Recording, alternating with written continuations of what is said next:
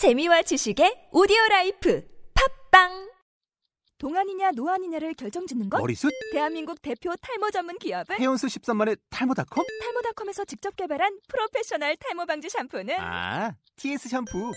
늘어진 두피 모공을 꽉! 단 한 올의 모발까지 꽉! 사용할수록 풍성해지는 나의 모발. 이제 탈모 고민 끝! TS 샴푸.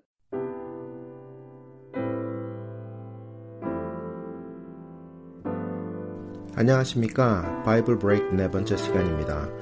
새해도 벌써 사흘이 지나갔습니다. 하나님 안에서 모두 때를 아끼시는 축복을 누리시기를 축원합니다. 오늘은 요한복음 15장 1절에서 4절까지의 말씀으로 진행을 하려고 하는데요. 예수님께서 당신이 누구신지를 우리와의 관계로 풀어서 말씀하시는 참 포도나무의 비유가 나오는 구절입니다. 원어 성경에서 내가 누구다라는 표현은 에고 에이미라는 말로 시작합니다. 요한복음에서 이 에고 에이미란 표현은 일곱 번이 나오는데요. 이 말씀 자체가 굉장한 강조의 뜻이 들어 있습니다. 그냥 제가 누구입니다 라는 수준의 말이 아니라 자기 자신의 진정한 정체성을 나타내는 아주 강한 강조를 나타내는 말입니다. 참고로 말씀드리면 구약에서 하나님께서 당신을 정의하시는 나는 스스로 있는 자다 라는 말씀을 헬라어로 번역할 때 사용되는 표현이 바로 에고 에이미입니다. 그러니 얼마나 엄중하고 중요하게 자기 자신을 정의하는 말씀인지 짐작이 되실 것 같습니다. 예수님께서는 이 에고 에이미란 표현을 이용하셔서 나는 생명의 떡이다. 나는 세상의 빛이다. 나는 양의 문이다. 나는 선한 목자이다. 나는 부활이요 생명이다. 나는 길이요 진리요 생명이다. 나는 참 포도나무이다. 이렇게 일곱 번 당신의 정체성을 밝히셨습니다. 그런데 이 강조의 최고치인 에고 에이미에다 진짜라는 표현까지 쓰셔서 표현하신 말씀이 바로 오늘 다루게 될 나는 참 포도나무이다 라는 말씀입니다. 내가 진짜다 라는 말은 가짜가 있다라는 말을 전제합니다. 가짜가 없다면 진짜를 강조할 이유가 없으니까요.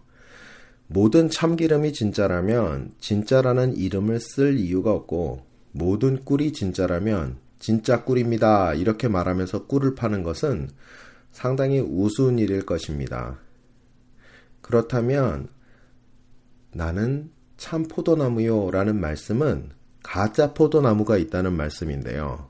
이 말씀 속에서 암시하는 그 가짜 포도나무는 과연 누구이며 예수님께서는 무엇을 이 비유를 통해서 말씀하시려고 하신 걸까요? 그것을 오늘 알아보기 원합니다.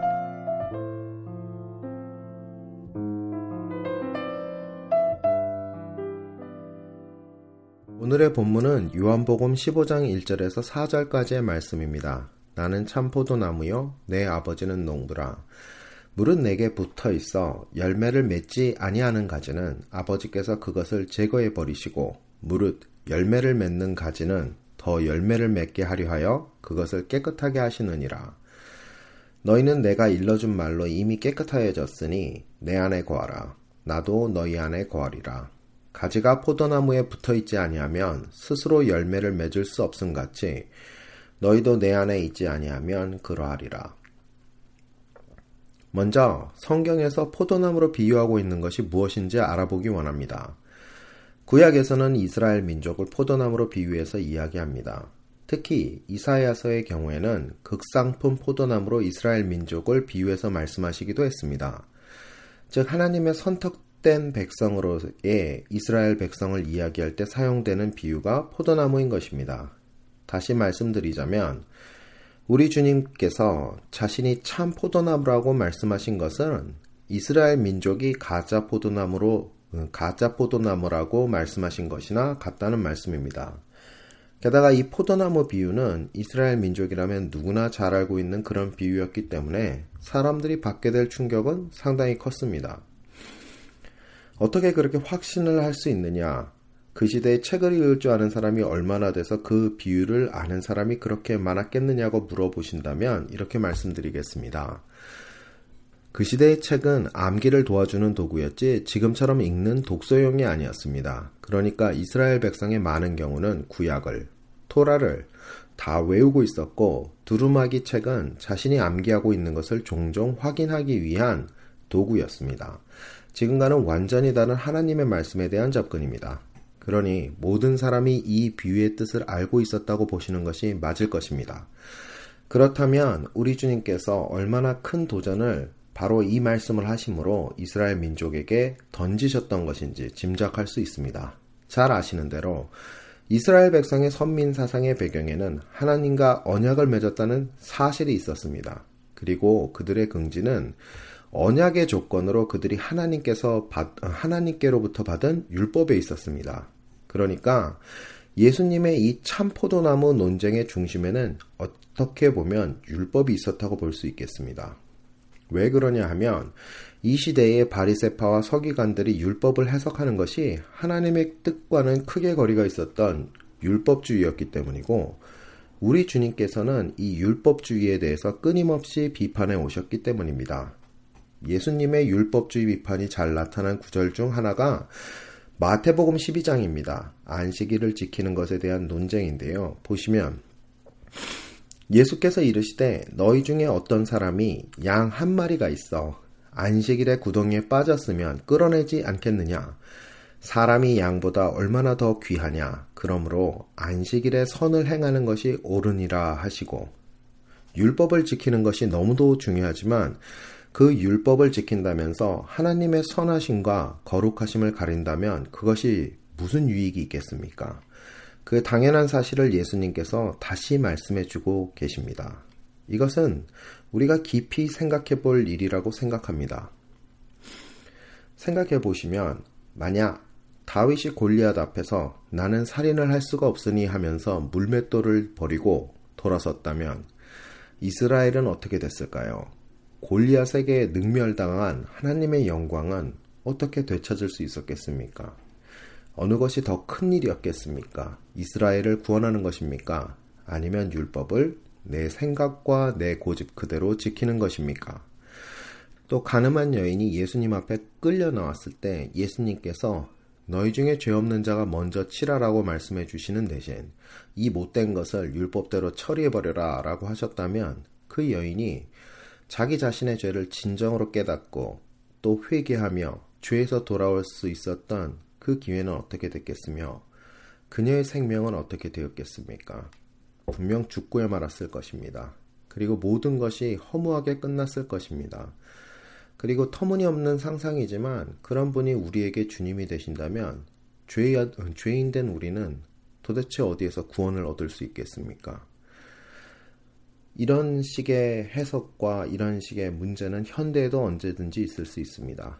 만약에 마틴 루터킹 목사님이 세상 권세도 하나님으로부터 나온 것이니 순종해야 한다고 당신이 앉아있는 그 자리에서 움직이지 않았다면 우리의 흑인 형제님들이 인종차별에서 벗어나는데 얼마나 더 많은 시간이 필요했을 것이며 하나님의 말씀이 이 세상의 정의로도 나타나는 그 사역이 얼마나 늦어졌겠습니까? 그 기다림 동안 얼마나 큰 고통과 눈물이 더해졌겠습니까? 율법을 가지고 판단하는 것, 그 중심에 우리 주님이 계시지 않으면 우리는 생명을 죽이는 율법주의만을 가지게 될 것입니다. 죄가 무엇인지 분별해주는 율법은 우리로 죄를 알게 하는 그 자체의 유익이 있습니다. 하지만 그 중심에 우리 주 예수 그리스도의 살아계신 법이 없다면 우리는 생명을 죽이고야만 하는 율법주의의 굴레에 빠지고야 말 것입니다. 우리가 죄로 넘어졌을 때 율법만으로는 우리에게 일어설 힘을 줄 수 없습니다. 내가 죄인임을 깨닫고 그 자리에서 절망할 뿐입니다. 이렇게 큰 죄인인 것을 알았는데 나는 구원이 필요한 사람임을 알았는데 율법 자체에는 나를 나의 죄에서 구원해 줄 힘이 없습니다. 그저 나는 더러운 자일 뿐입니다. 또 율법은 죄에 빠진 이웃을 보고 역시 더러운 자들이라고 판단만 하게 합니다. 너도 별 수 없구나. 더러운 것들. 그러고는 끝입니다. 그들의 죄의 뒤편에 숨어 있는 그들의 고통을 볼 수 있는 분별도 없고 그분들을 회심하게 할 수 있는 생명의 말씀을 그분들에게 전할 사랑이 없고 용기도 없게 되는 것입니다. 그렇게 보면 요한복음 15장 2절을 어떻게 해석할 수 있겠습니까? 참 포도나무 대신 주님에게 형식적으로 붙어 있는 것, 유대인인 것, 하나님과 언약을 맺은 것, 율법을 가진 것만으로는 열매를 맺을 수 없습니다. 그것은 가짜 포도나무가 되는 것입니다. 붙어 있다지만 붙어 있다지만 마른 가지요. 살았다 하나 죽은 가지요. 하나님께서 꺾어버리실 가지입니다. 형식만의 선민입니다. 거짓된 선민입니다. 그 안에 예수 그리스도의 뜻과 이름이 없는 허망한 삶인 것입니다.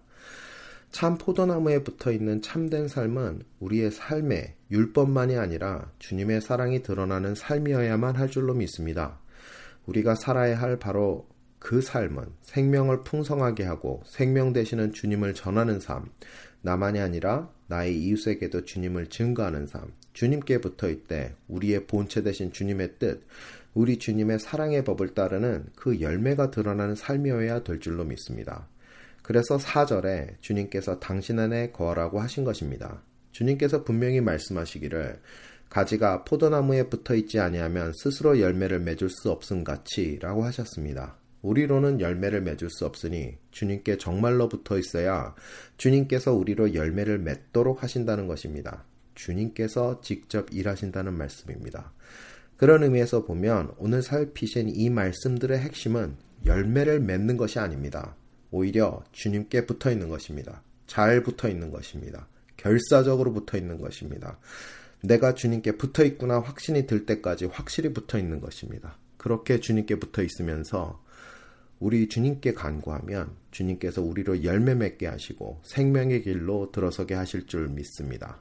오늘은 참 포도나무 대신 주님께 붙어 있는 것과 참 포도나무가 뜻하는 것이 무엇인지 살폈습니다. 다음 시간에는 이 모든 것을 가능케 하시는 주님의 사랑이 얼마나 크신 것인지 그가 내 안에 내가 그 안에 거하면 이라고 말씀하신 그 참 뜻이 무엇인지 살펴보도록 하겠습니다. 감사합니다. 지금까지 유병훈이었습니다.